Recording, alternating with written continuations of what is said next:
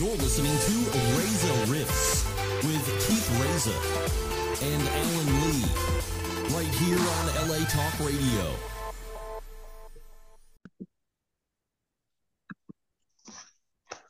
All right, the great Tom Arnold's coming in via Zoom. Alan Lee, are you ready? Okay, give me a moment, guys. Oh, Give him a. Excuse me. Uh, did you hear uh, Tom? Yeah. Uh, Keith. Yeah, yeah, we're not ready yet. Yeah, yeah. You know, he said. he said- Well, Take your time, Tom. T- take as long as you wish. Yes. Well, I'm not. I, I don't want to take too long. There you go. Is Tom leaving? Tom is leaving. He's coming back. No, no. Oh, dude. I don't want to take too long. That was funny. Did you have this on while he was? Hey, Rifters, welcome to the show. Our guest tonight is the great Tom Arnold over Zoom. Hey, Tom, how are you, Oh, pal? boy. Good. Hey, how Tom. you doing there, Keith? How you guys doing? Uh, good to see you. Good to talk to you. What's Yeah. happening?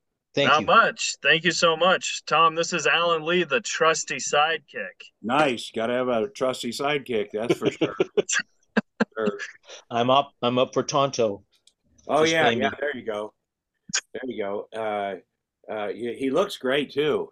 Oh, Is there a light on in there? I yes, I have this little light on me. Okay. Yeah, Well, good to see you, boys. Good to see you, boys. What's happening? What's going on in the world? not much, Tom. I just, uh, you know, I just, you know, I was telling the folks in the intro that I opened up for you in Irvine about five years ago, and that was like a real big Oh, uh, boost for me because that was like one of the, my big first credits, and I was telling how much you mean to me in my comedy career. So, Well, thank you, buddy. I appreciate that. You know, Irvine is a great place. yeah, It's a great club. You know, I went down there uh, last month, I think on a Sunday night. Uh, maybe it was May before Memorial Day, and it was just packed. I mean, it's just a great, you know, all places should be that good. hmm yeah, All Definitely. comedy clubs, all improvs, all just everything. hmm and the crowd is great and a great Mhm. bunch of folks that really support comedy and uh, that was a good it was it was great it kind of sets the bar pretty high when, when you go to other places but but uh, it's great and it was great to work with you and i'm glad that things are going so well with you and your career and your your podcast it sounds like you're getting a lot of great people on yeah. So, yeah Well, I'm Good so glad back. that you're finally uh, able to do it because you know I've been trying to get you for a while, but you know then uh, COVID happened, so then you know everything got stopped. So yeah you know, Yeah, well, we could have done this uh, Zoom uh, COVID, but everything did get stopped. You know, and it's still kind of getting back to it. You know, in my business, uh, uh, the writers, I'm a writer, we went on strike a, a couple months ago, and now the, the actors are on strike too. today, Which- right? Today was the first day. Yeah, Oh. which is, uh, you know, I mean, it's scary, of course, because you need to. I needed to work. That's for damn sure. And because I have four ex-wives and a single dad with two little kids, but but uh, it's also, I think, the way to get both strikes resolved. Because Yeah. it, what I've learned, uh, you growing up in Iowa and working at, a, a meat packing plant, Mhm. and uh, from uh, being around strikes is the more you could get support, you know, the more it affects management, the more, you know, uh, it would have been ideal if the directors had gone on strike too with us, but you know, they're, Yeah, like three times power. yeah, they're selfish and they don't, they don't worry about getting replaced by AI. Um, but I think it's, this is a very important strike because uh, uh, of the issues with streaming and AI.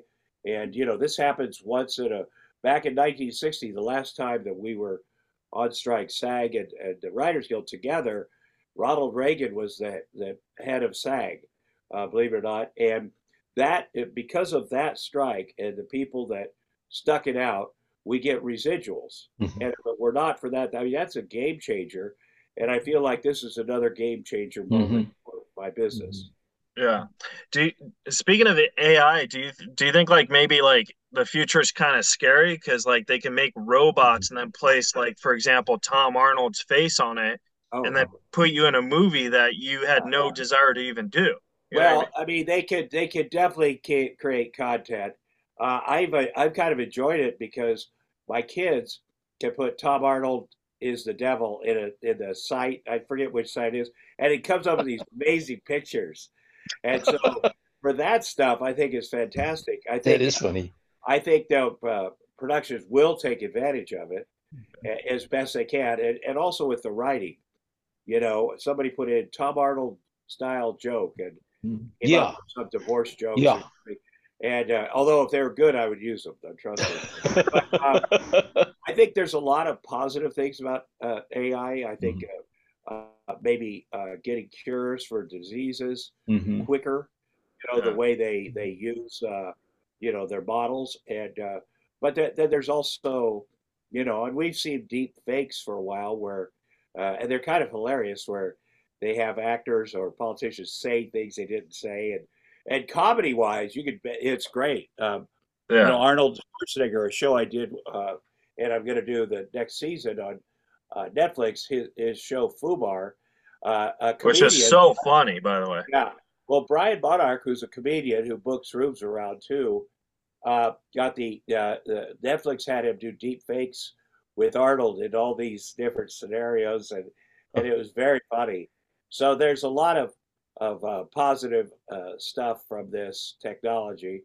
Uh, I think you just gotta in, in our business, we just got to make sure we we are getting paid. Like if they do a a deep fake of Keith at a comedy club or a Mhm. you know you want to Yeah. which is fantastic, but you just want to get paid. That's what they can do whatever they want with, with me as long as I get paid. You know, it reminds me, you guys are younger than this, but back in the day, there was a, a guy named Gallagher, and he smashed watermelons. He was very big at the improv. In the, early. Yeah, he just store. passed a few uh, years yeah, ago. he did. But for a while, his brother started uh, touring as Gallagher too, Mhm. without his permission. But his brother kind of looked the same, and Mhm. it's sort of like that, you know Mhm. um, you know they they uh, and again i'm you know sometimes i read on the internet things that i've allegedly endorsed whether it be diet products or whatever which i have not you know i did lose a bunch of weight but they'll take celebrities faces. And my first thought is how do i get paid for that? Uh, and then i'll figure out if i Yeah, know, endorse it. The product works. i'm up for endorsing all kinds of stuff you know and diseases and all kinds of stuff but you got to get paid for it. That's right. No, definitely. And uh, the the one thing I did wanted to ask you is like, uh, for example, uh, in Austin Powers, your cameo was the the funniest scene I feel in the whole movie, and for a while, you know, in all these movies, like you were the cameo guy, and now like Ryan Reynolds does all the cameos, but like I feel you kind of started the cameo special star thing. You know what I mean? Well, I don't, I don't, I don't know about that, but I do know that uh, by one day working on Austin Powers, people remember that scene. And it's a good lesson because I've worked seven months on a movie and nobody, nobody knows it or remembers it. And uh, it was a great opportunity because you know I love Mike Myers, and uh, uh, uh, it's funny because I got a, Demi Moore was one of the producers of Austin Powers, and she called and said, "Oh my God, there's Oh. a scene we'd love you to do. We can only think of you in this scene." it would be great. I was like, well, let me read it. I read it. It was it was me taking a dump. I was like, is that the only person you can think of? To? But it turned out to be great fun. And Jay Roach, the the director, and everybody we had a great fun day and uh, some ad libbing and just general fun. And and uh, so that's a it's a good thing to do uh, once in a while. Now, you know, I have been in a lot of movies, and and now I, I started, you know, because I need money uh, there's these movies. I, I wasn't even aware of how this is done, but uh, uh, there, there's a lot of sci-fi movies and uh, some horror movies. And uh, uh, what what happens is that I, I went up to Vegas and shot this thing for three days. And boy, and I'll tell you, if you shoot one day or three days, they want to get a ton of stuff from you because they pay you for a day, and so they want to shoot 100 scenes. You know. Yeah, they want to milk your time. Yeah. Yeah, which I get, which I get, you know, and uh, but uh, it it was the end of the last day. First of all, I noticed the other actors in the crowd scene didn't seem to be actors, and I started talking to them, and everybody had one line, one line to go, and they they crowdsource these movies, so these Mhm. people uh, put money in, then they travel around and get to be in these movies. They're very nice people, but there's a whole culture of that. Wow. And so that makes it it- actually with a crowd scene, it kind of because sometimes it's better to have people that are obviously not acting. They're doing Right. but I really uh, got to like these people and understand what they do. And a lot of them quit their jobs. They just go around and act in movies wherever. They're like a, they're like deadheads with for the Grateful Dead. But I was, and, uh, but it was great. But at a certain point, you know, because I, I mean, I can't work over 12 hours. At a certain point, uh, mm-hmm. uh, it was there was still a stack of scenes to shoot, and I said to the director, "You have to kill me in the next scene because I have to go home." And he's like, "Okay." so then they rewrite, you know. That's a that's a great thing about these. They can go, "Okay, we'll kill you now," yeah. and uh, you, know, you, do your best. And uh, but it's it's always good to be around people that are working and and uh, you know that pay. Yeah, definitely. I've been treated very well. I've been treated very well doing these things. Yeah. Um. So how how how they kill you that fast? Like if you like, did they say? Oh, the okay, aliens. They, they they they had the aliens, big evil uh, aliens come earlier, and uh, that, was, that was great. I mean, I've done it a couple times, and one other time was just a the easiest thing to shoot was a massive explosion, right? And uh, um, so, but whatever, you know, whatever is like, oh no, and then I die. I, I I'm all for that. I'll tell you what, people that like fans of horror movies, uh, and are the the best fans in the world. They'll go. I do these comic cons, and you know, you put your pictures out, all your different. I have quite a variety of stuff. Mm-hmm. Uh, but I've done a, I've done some horror cons, and just based on the fact that you know Roseanne and I did a cameo in, in uh. Freddy's Dead or something, or mm-hmm, mm-hmm. a couple other very small things. And I'll look around and there'll be a huge line for somebody that was one of the uh, Michael Myers. You know, I think Michael Myers wore a mask. With, and, yeah, the hockey mask type thing. Yeah. So, but it was one of those guys. And, uh, but he's got a huge line just being one of the number six or number whatever. So the fans, uh, and, and, I also noticed that these fans, a lot of times they're filmmakers. You know, they make their little films, and you know they're always pitching me, "We be in, uh, we be in our film." Well, how much are you gonna pay me? Yes, so, got to pay me. I can't do. I I have a lot of because then other people who pay me would be mad. But uh, they all, uh, it's a network of people, and they're always working on something, a short film or a film or something, and they just love it. So that's a good I like it when people love stuff. Yeah. Speaking of love, uh, one of my favorite movies that I love is uh, Undercover Blues. Mm-hmm. And that oh, was yeah. one, that was one you did, and uh, I, I was noticing because, like, uh, you know, when I was listening to other interviews, because I try not to ask the same questions, yeah. but I, I, no one ever asks you about that. So I was wondering, did you enjoy working that with that I, one? I did, I did. We filmed that in New Orleans, which is always great fun. And Dennis uh, Quaid, who lived across the oh. street from me he was uh, buried to Meg Ryan, you know, so I was with a, uh, he was great to hang out with. And, you know, you, you think back on these movies and, and what was the fun of it? You know, we had a director, Sir Herbert Ross was our director, is an esteemed director. Uh, uh, Park Overall played my wife, but she's just excellent. And uh, Kathleen uh, Turner was uh, uh, Dennis's wife. And, you know, there's a bunch of other people who that that will remind me they were also in it. So it was it was great fun. Um, we went out. I one night we went to uh, uh, what's the big uh, club in in New Orleans. Dennis and I went and, and saw the Stray Cats play a great concert. Tipitina uh-huh. was a, and you know I just this a couple of months ago.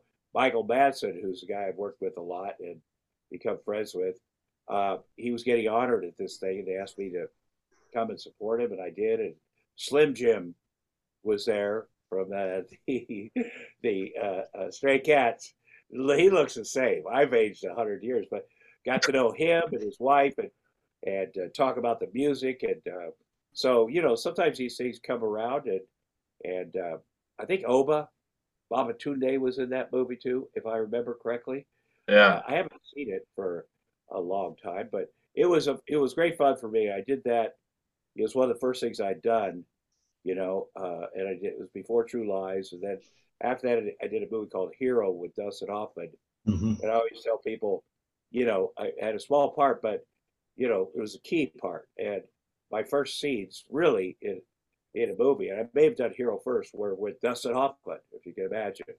Yeah. Uh, so, and then True Lies, and then uh, it's all downhill from here. But uh, but no, it's uh, it's great fun, and you you once in a while you you remember stuff. There's things about it.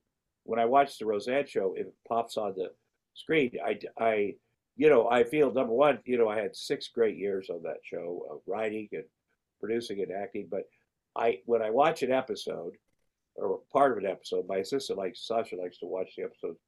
I remember what we were doing that day, where we smoking cigars, what we're you know, you kind of you kind of have a bigger picture of what hmm. was going on on the set that day. But that was also a case of working with a lot of uh, amazing, talented uh, people. So very lucky.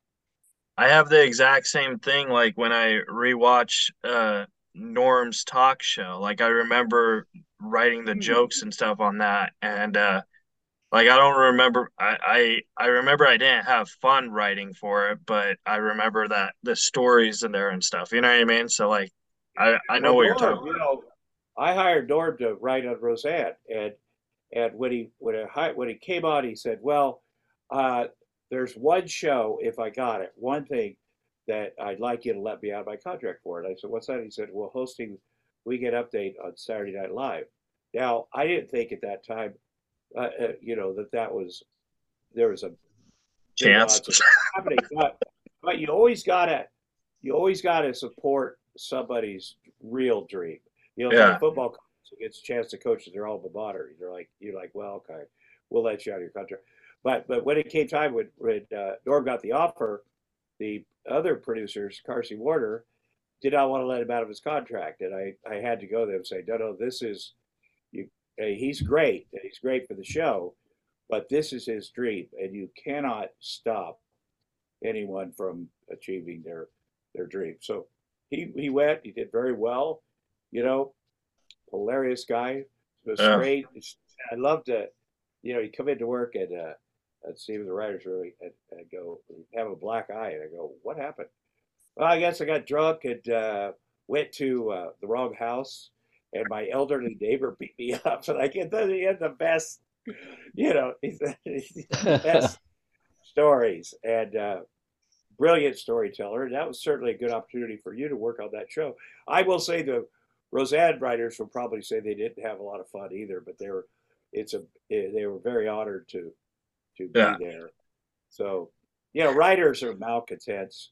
Where uh, you know, comedy writers especially from the beginning of time, from the beginning of television, when Sid Caesar had your show of shows, and he had, had Neil Simon and Mel Brooks and uh, Mhm. Carl Reiner and, and uh, uh, Woody Allen were his writing his writing staff, and just they you hear stories about how badly he treated them, and and uh, same with Jackie Gleason, but it, it's it it began their career and it's hilarious, Yeah. and uh, you know that you know they're not uh, it's not cold mining, but it also I think makes somebody funny for their next thing. They take these experiences and and uh, no one also knows what it's like to have to carry a show like that. And back in those days, the show was live. No, yeah, So definitely. these these guys uh, that did that, whether it be Jackie Gleason or or Sid Caesar or uh, you know whoever, I mean that's a that's a heck of a thing to have on your shoulders, and and so Yeah. you know I'm sure they're glad that they did it. No, and I, I want to be clear. Like I, I didn't like Norm didn't treat me bad at all. Like you know, he was my best friend. Uh, Yeah. what what happened was I just didn't enjoy writing for it. Right? No, that's that- it. that Like sense. Yeah. I yeah, mean, it's a lot of uh, pressure. Work. Writing for a is a lot of work. Now, there's a lot of late nights and there's a lot of stuff starting over. yeah, You know, if you, you know, at a sitcom, if you get into a, a group when you first start a sitcom, it's crazy hours for them. But I think what the great thing about Roseanne is, it's usually it's five days a week. They come in, they read script Monday, they, they, you know, notes. You do this Tuesday, you start putting it on its feet, and then you get uh, great things for the actors themselves that are down there working on it. Yeah. funny stuff and stuff. And by the end of Roseanne, we had a four day week where uh, you know come in and uh, it, she wasn't throwing scripts out anymore because I would I was uh, uh, you know on top of that before I would work with the writers before they even came to the uh, table read. So you'd save her a step. Well, I did. I'd save I'd save everybody a step, and then she, you know, we'd talk about stories first for a while. We talk about how we see the season going, Mhm. and then I'd say, "Yeah, I like that story," uh, and then they'd break it down into an outline, and I'd give notes on that, and then I'd say, "Okay, we're going to do that one," you know. And I had input from Roseanne. She'd say, I, "I'd like to get in this area or that area," but it was uh, uh, it was great because she she just sensed, well, no matter what happens, it's going to be okay. And so, man, they uh, the the actors were so good that you know they made all the material better and they worked the the, the machinery of it. So you know it worked very very well. Yeah. Well, one question I had for you is is it easier to to write for you like on your shows or was it easy to write for because you were married to Roseanne for a Yeah. time. So, you know, I Well, mean, yeah, I, I, yeah, I, I think that the reason, you know, I moved to, to Los Angeles in 1988 to write the show. I mean, I lived in the Midwest before that. Roseanne and I did a bunch of comedy together, stand-up comedy, uh, travel around. We met when I was 23, and and she was uh, living in Denver. She wasn't famous yet, but she was very, very funny. I mean, Yeah. she was different. And I saw the first time we worked together in Minneapolis, I was like, oh yeah, she is amazing. You know, she's a little older than me. She had kids. She had a whole different perspective. Uh, you know, she was very liberal back in those days, and you know, a feminist and stuff. And I'd I'd been in the meatpacking plant right before that. I'm like, I'd never met anybody like her. And the key, and I tell this to people, uh, if you want to get a man to love you, uh, we we already know we're good looking, but you Right. tell you tell us we're funny, and then we'll follow you anywhere forever and especially since I knew she was funny and that acknowledgement, like you're funny, and I wish you would start writing some jokes for me because one of these days I'm going to go on Johnny Carson. And uh, uh, her character was so defined that at that uh, at that time it was easier to write for her character. You know, I was lazy about my stuff, but it was fun and exciting to write jokes for her character. And then in 1985, she went on Johnny Carson the first time, and I remember watching it with my buddies back in Minneapolis, and she did a couple jokes I'd written, and I was like, "Oh, that is very satisfying." yeah. My friend killed it, uh, uh, but two, that was very satisfying. And so, I I think that the reason, you know, when I moved to LA, we were we were still friends. You know, I actually moved out there with a fiance from Minneapolis. It didn't work out, but you know, I was writing a a, a character that I knew uh, based on a that was her creation. The show was her creation. She never got created by credit on that show, which is crazy. And I think I don't think she ever got over that. You know, somebody that actually wrote the first script Mhm. uh, got that um, with her help. But uh, I, I I think it's it was easier then to write and all the different characters. You kind of get them and and uh, originally she she wanted me to be the John Goodman role.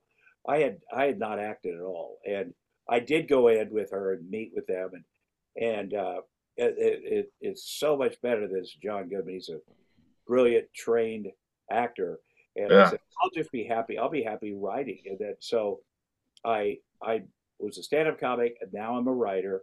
And then the second season in '89, they said you got to be on the show, man, because Yeah. people know that you're together now, and people will watch. And so I did that. I was like, okay, now I'm an actor.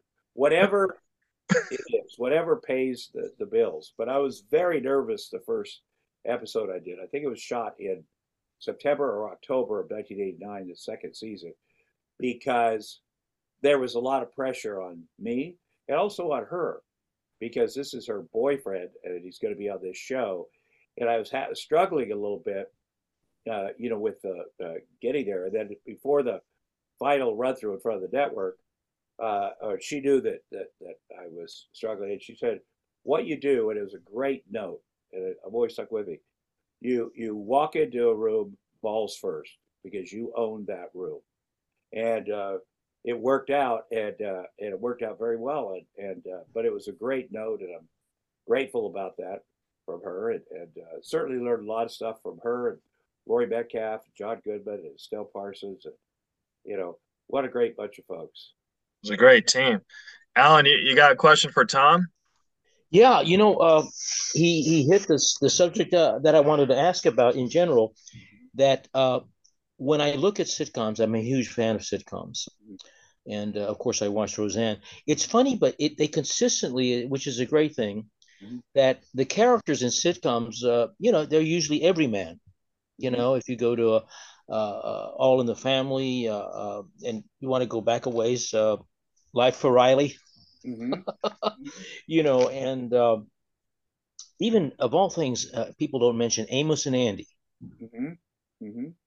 They they give everybody a, a a beautiful slice of life mm-hmm. on every man. And when you look at other countries, uh, the United States, you, I have to admit, you know, we are uh, the sitcom uh, country. you know, no, we are the and the Hollywood. I mean, uh, the the whole industry. You know, uh, the way that we've uh, made it huge.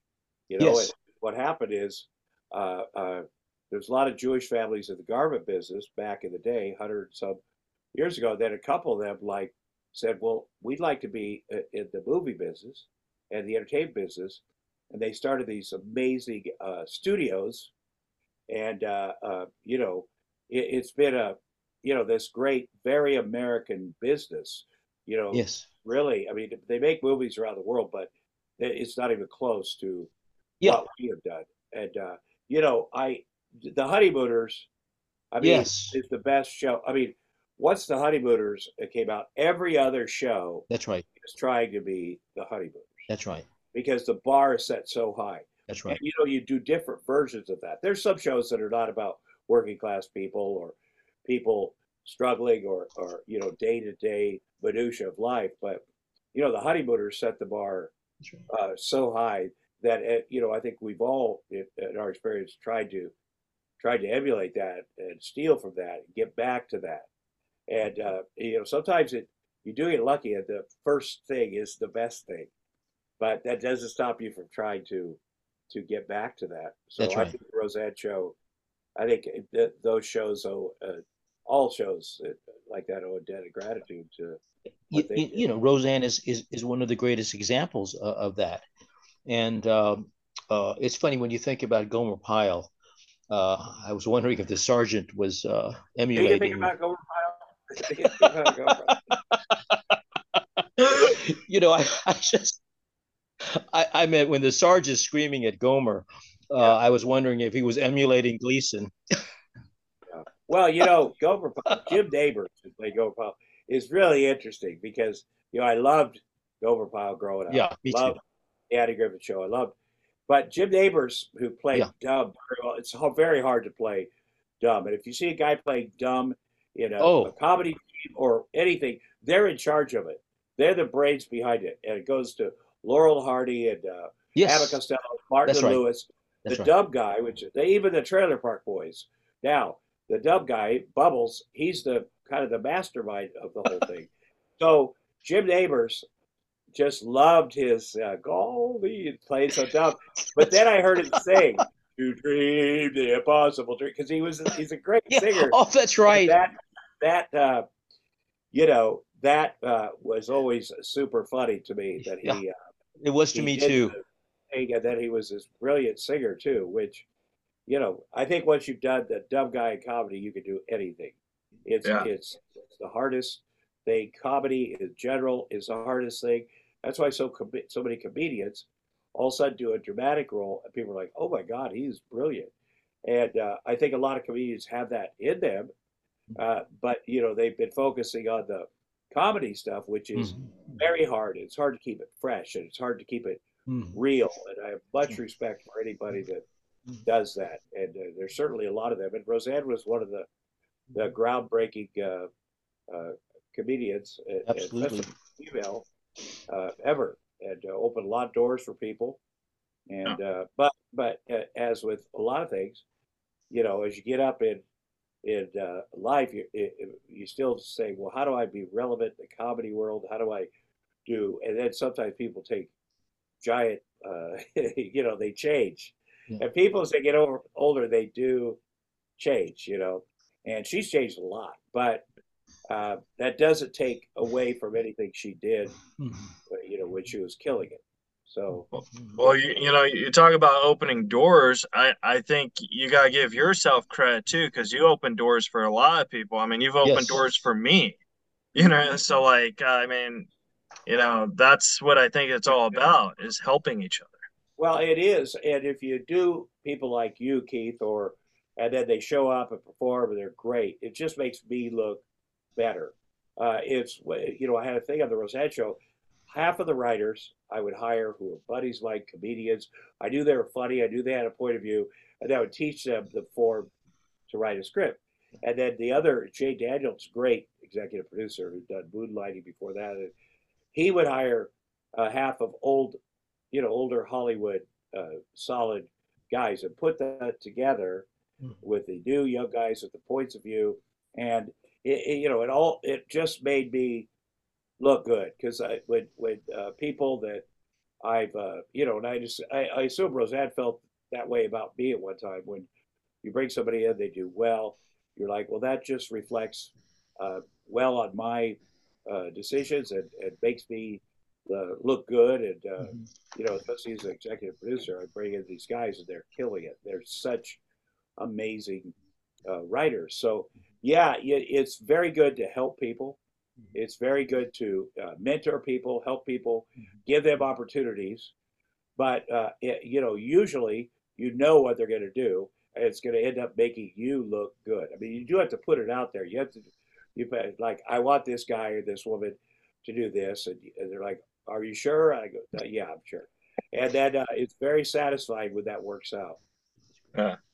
Uh, I I have uh, three Twitter questions from you, but I, I wanted to I I mean, this might not be a, a question, but I heard on a podcast from David Letterman that uh, the hardest person he's ever had to interview uh, was Steven Seagal because he said Steven Seagal just had no personality and he had to interview him nine times. So uh, yeah, I wanted to know since you worked with him, is that yeah? Kinda... I, agree, I agree with uh, David Letterman. Uh, you know, and uh, man, and I have to say, man, David Letterman, man, when I was in college, uh, I, would watch a show like I gotta that guy, that there's that guy is freaking amazing, and I remember telling people, I'm gonna be on David Letterman in six months. This is after when I was still performing at the University of Iowa, and it took a long time, but I was on there, and a bunch. I got to co-host, uh, fill in for him twice. I don't think anybody else has done that. Wow. Once he had a heart thing, and all right, once he had shingles, and what an honor! That was a nerve-wracking experience. So,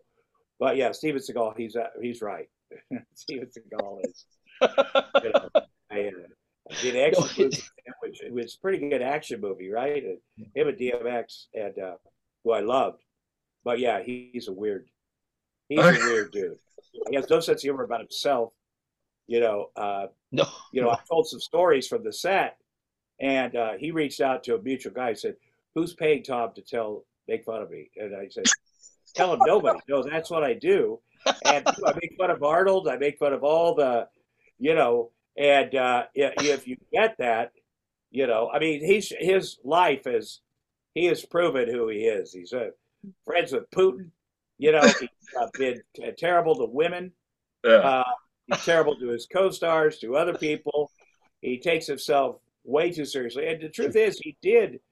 You know, he started out. He had some uh, chops for sure, and made a couple good movies that uh, that hold up. You know, and uh, even when I worked with him, um, the movie opened number one, and he had a chance to do more, but he screwed it up. And Joel Silver, a huge uh, action producer, Hollywood mm-hmm. producer, produced yeah, it. Sure. Andrzej Bartkowiak, great director, and great supporting actors. Anthony Anderson, a bunch of other uh, uh, people. But you know, he his ego screwed it up, and so the next one I did with the same bunch of people was Cradle of the Grave, and Jet Li was the action star, who I love. Jet Li. That was probably way better. Amazing. Well, I was really excited about Jet Li. You know, his hands are like that big. He's about this tall and he can beat the shit out of everybody. That's the real tragedy. He's a very gifted uh, performer, martial artist, uh, great guy. Uh, have, you can have fun with him, and uh, so that was a, you know, people still talk about that that movie, and uh, uh, so yeah, it was a good experience. But I think Steven Seagal's, you know, his personality is, you know, I mean, you got to be It able be to hard. you got to be able to laugh at yourself because right Oh, now sure. he is. I'm pretty sure I could take him number one, and I thought that at the time. But uh, you know, he is so big. You know, we all laugh at ourselves when we get incredibly big. I've been very big. Fact, uh, he does the weird martial arts stuff in Russia with Eddie, and he's huge. He's he's not in shape. He's not, and even when I worked with him, he couldn't lift his leg up to do a kick, and he would start the move, and then a, a great stunt guy would come in and finish it. So Yeah. uh, uh, that seems like stuff you could really laugh about if it were me or you guys, or you know, to make fun of yourself a little bit, self-deprecating. But yeah, he's just not capable of that. All right. Well, I got uh, the, these three Twitter questions are actually fast answers. Okay, Uh, good, good, good. Uh, Tom, who is your favorite TV wife you've worked with? Well, uh, let's see here. Alison La Placa was great. I did two shows with her. She's just Shannon Tweed was my who's Gene Simmons' wife, who's beautiful, was my wife in one of my shows. And when I first they said, "Hey, we're considering Shannon Tweed," I'm like, "Oh my god," because I grew up. Shannon Tweed was a playmate, and she she has. There's one poster I had in my room of her. And when you're my age, when you're growing up, Playboy magazine, like, oh my gosh, the and you know you have a couple posters up, and hers was one of them. And I was just in love with her and a couple of the other playmates of that day, and to sit there and work with her, you know, it just took me back to my childhood. And she looked amazing. She still looks as this day, and she's just very, very uh, cool. And uh, you know, I've had some, you know, I've had some wives that I just. Uh, uh, Carol Kane was a, a wife of mine in uh, uh, one of the movies, and you know, I've had a few that I'm sure I'm not. Uh, I wish I would have been prepared for this because there's been a whole bunch. There's been a whole bunch of wives and kids that I really enjoyed working with, and and, and uh, have seen grown up, and they're just become great adults. And uh, you never, when someone plays your kid in a movie, you never it, Lose never know contact, yeah. about them as a kid. And I, I Rachael Leigh Cook, who I did uh, carpool with. Uh, years later, we did a movie called uh, The Final Season, a baseball movie, and uh, I think Sean Astin and a bunch of, and I think she played, played Sean Astin's wife or whatever. And I was talking to her about, and she said, "Tom, I am not a child anymore. I have a child." I go, "Oh my God, that is crazy." Yeah. So there's a, um, you know, uh, I mean, Sandra Bernhard was a great wife, you know, on the Roseanne show. She's just, and she still kills it. Sandra Bernhard was a great, I mean, Oh, she's amazing. She's She is really amazing. interesting. she is still amazing.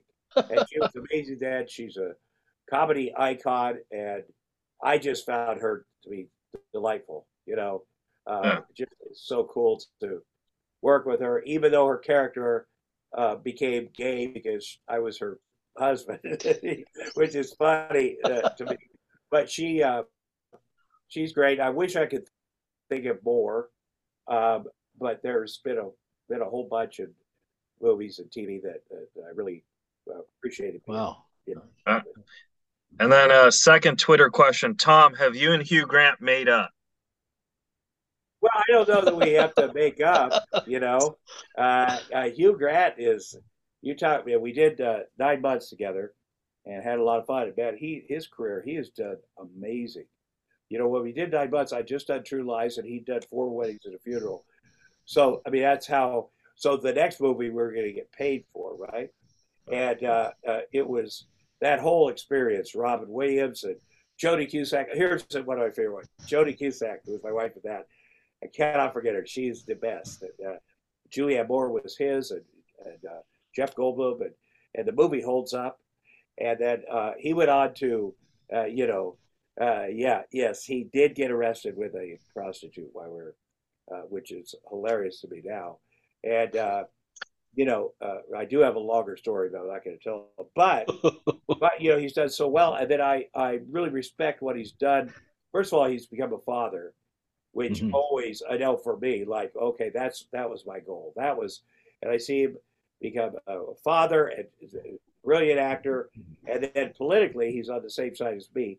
it you know him him talking about Boris Johnson uh, putting stuff out and me Trump would put basically the same stuff. I wish him the best. You know, uh, he went through some stuff with the tabloids uh, tapping his phone and doing it won, and it was the same uh, tabloid. You know, we made the movie with Fox, uh, made nine months as we did uh, uh, True Lies, and you know, so the same people that were, you know, the Murdochs, then they used their London uh, tabloid to tap his phone and, uh, you know, and do all these terrible things and tap the phones of people who lost, whose children had died. And Hugh Grant stood up for, to that. And he put himself out there and uh, he got, uh, what's the guy that, no, is his name Morgan? No, Morgan, something Morgan Right. Uh, what's, what's his first? He's got a talk show, I think, on Fox again. But he Um, was the guy who read the newspaper. So Yeah. when I hear that guy, Piers Morgan, I don't know what it is, but That's I hear right. him complaining about Hollywood people and Hollywood actors and stuff. I and getting in trouble or whatever. I I think, well, he's the guy that had somebody tap a mother of a dead child's phone. So he really Piers Morgan he really has no i mean he's fine but but he really has no high moral ground you know Yeah. when it comes to that stuff you know what none of us have incredibly high moral ground but uh to criticize others but uh he, it's ironic with him Wow. okay what's next And then the last question is Tom, what's your favorite Tom Arnold movie? Favorite uh you know I, i've been in 150 movies uh, four good ones that's what i said but i've been in a few other good ones you know i think back at you know obviously True Lies was such a great opportunity Yeah. we all It's a great film. uh, you know it holds up and and you know like nine months and and uh, the other movies like carpool and stupid people like and McHale's Navy and big bully and and then you know i've done some smaller movies dramatic parts uh, Animal Factory was a very, you know, it was the first dramatic role I did. I played a prison rapist. Uh, Steve Buscemi directed. Willem Dafoe and and uh, Mickey Rourke, a bunch of really good actors, and we filmed in a prison, uh, at Holmesburg Penitentiary or something that had been closed down outside of Philadelphia, and it was it had some vibes in it. This place, and I my fear was, you know, I got a call from agent said, if you agree to do this movie, they'll do they'll be able to shoot the movie because they're adding up the pieces of how much each person is worth. And and it was a Eddie Bunker uh, based on his book and script and just had a lot of bona fides. And uh, I said yeah and then I got out there and I see working with all these great actors and I thought I my fear was when they screen the movie people are gonna love it it's dark and then they see me as this character Buck whatever and they're gonna laugh and it's gonna take people out of the movie. But it, it in fact worked Yeah. not that it's a compliment that people are like, yeah, I can see him as a prison rapist, but I was worried. This proves you're a great actor though. Yeah, yeah, and then I did a movie called Gardens of the Night, which not a lot of people saw, but won a bunch of awards in Europe. But it, it was about uh, uh, pedophiles and uh, these kids that run away and live on the streets in, in uh, Hollywood, and really what what was what happens to them now, what happened to them before, and there was a lot of very very good. John Malkovich was the good guy, and I was the bad guy. And anytime you could you could say that in a movie, I mean that's a you know. But I want to say John Malkovich is one of the funniest people I've ever in the makeup trailer. He had so many characters going on, and and all the hair and makeup people loved him, which he does. It's weird because he doesn't have hair, but loved it so much because he would come in each day and tell these stories or come in as a character, and he was just very very funny. Yeah. And he, we know he's a great serious actor, but he's hilarious. So that's that's it. That's what I got for you boys. Well, thanks, Tom. Where, where can the folks at home follow and support you? Uh, well, I'm on uh, Twitter. I think it's at Tom Arnold. I think on All right. Instagram, I'm at the real Tom Arnold or the Tom Arnold. I'm on Facebook and uh, have a, a public account, a private account. My private account, I didn't know how to. I just let everybody out until it got five thousand people, and then then they can, nobody can follow. You know, because I it's always I'm a little insecure about saying no to people, Yeah. and so and then I I joined Threads. I don't know if I'm going to be able to. Threads is awesome. Yeah. Well, I got to learn. I, I want to see people that I know there. First of all, my first thing is how do I get? How do I follow all the people I followed from uh, Twitter because I like them, and it's it's complicated. You think it would just transfer over? It transfers your Instagram people, I think, yeah. but it's going to take me a while to figure out how to do it. But anyway, congratulations, guys. We'll see you next time. Thank you, Tom. All right, thanks, Tom. Thank Have a good boys. day, buddy. Have a good one now. All right. All right, guys. That was the interview with Tom Arnold. Uh, subscribe, rate, review, and we'll see you guys next week. All right.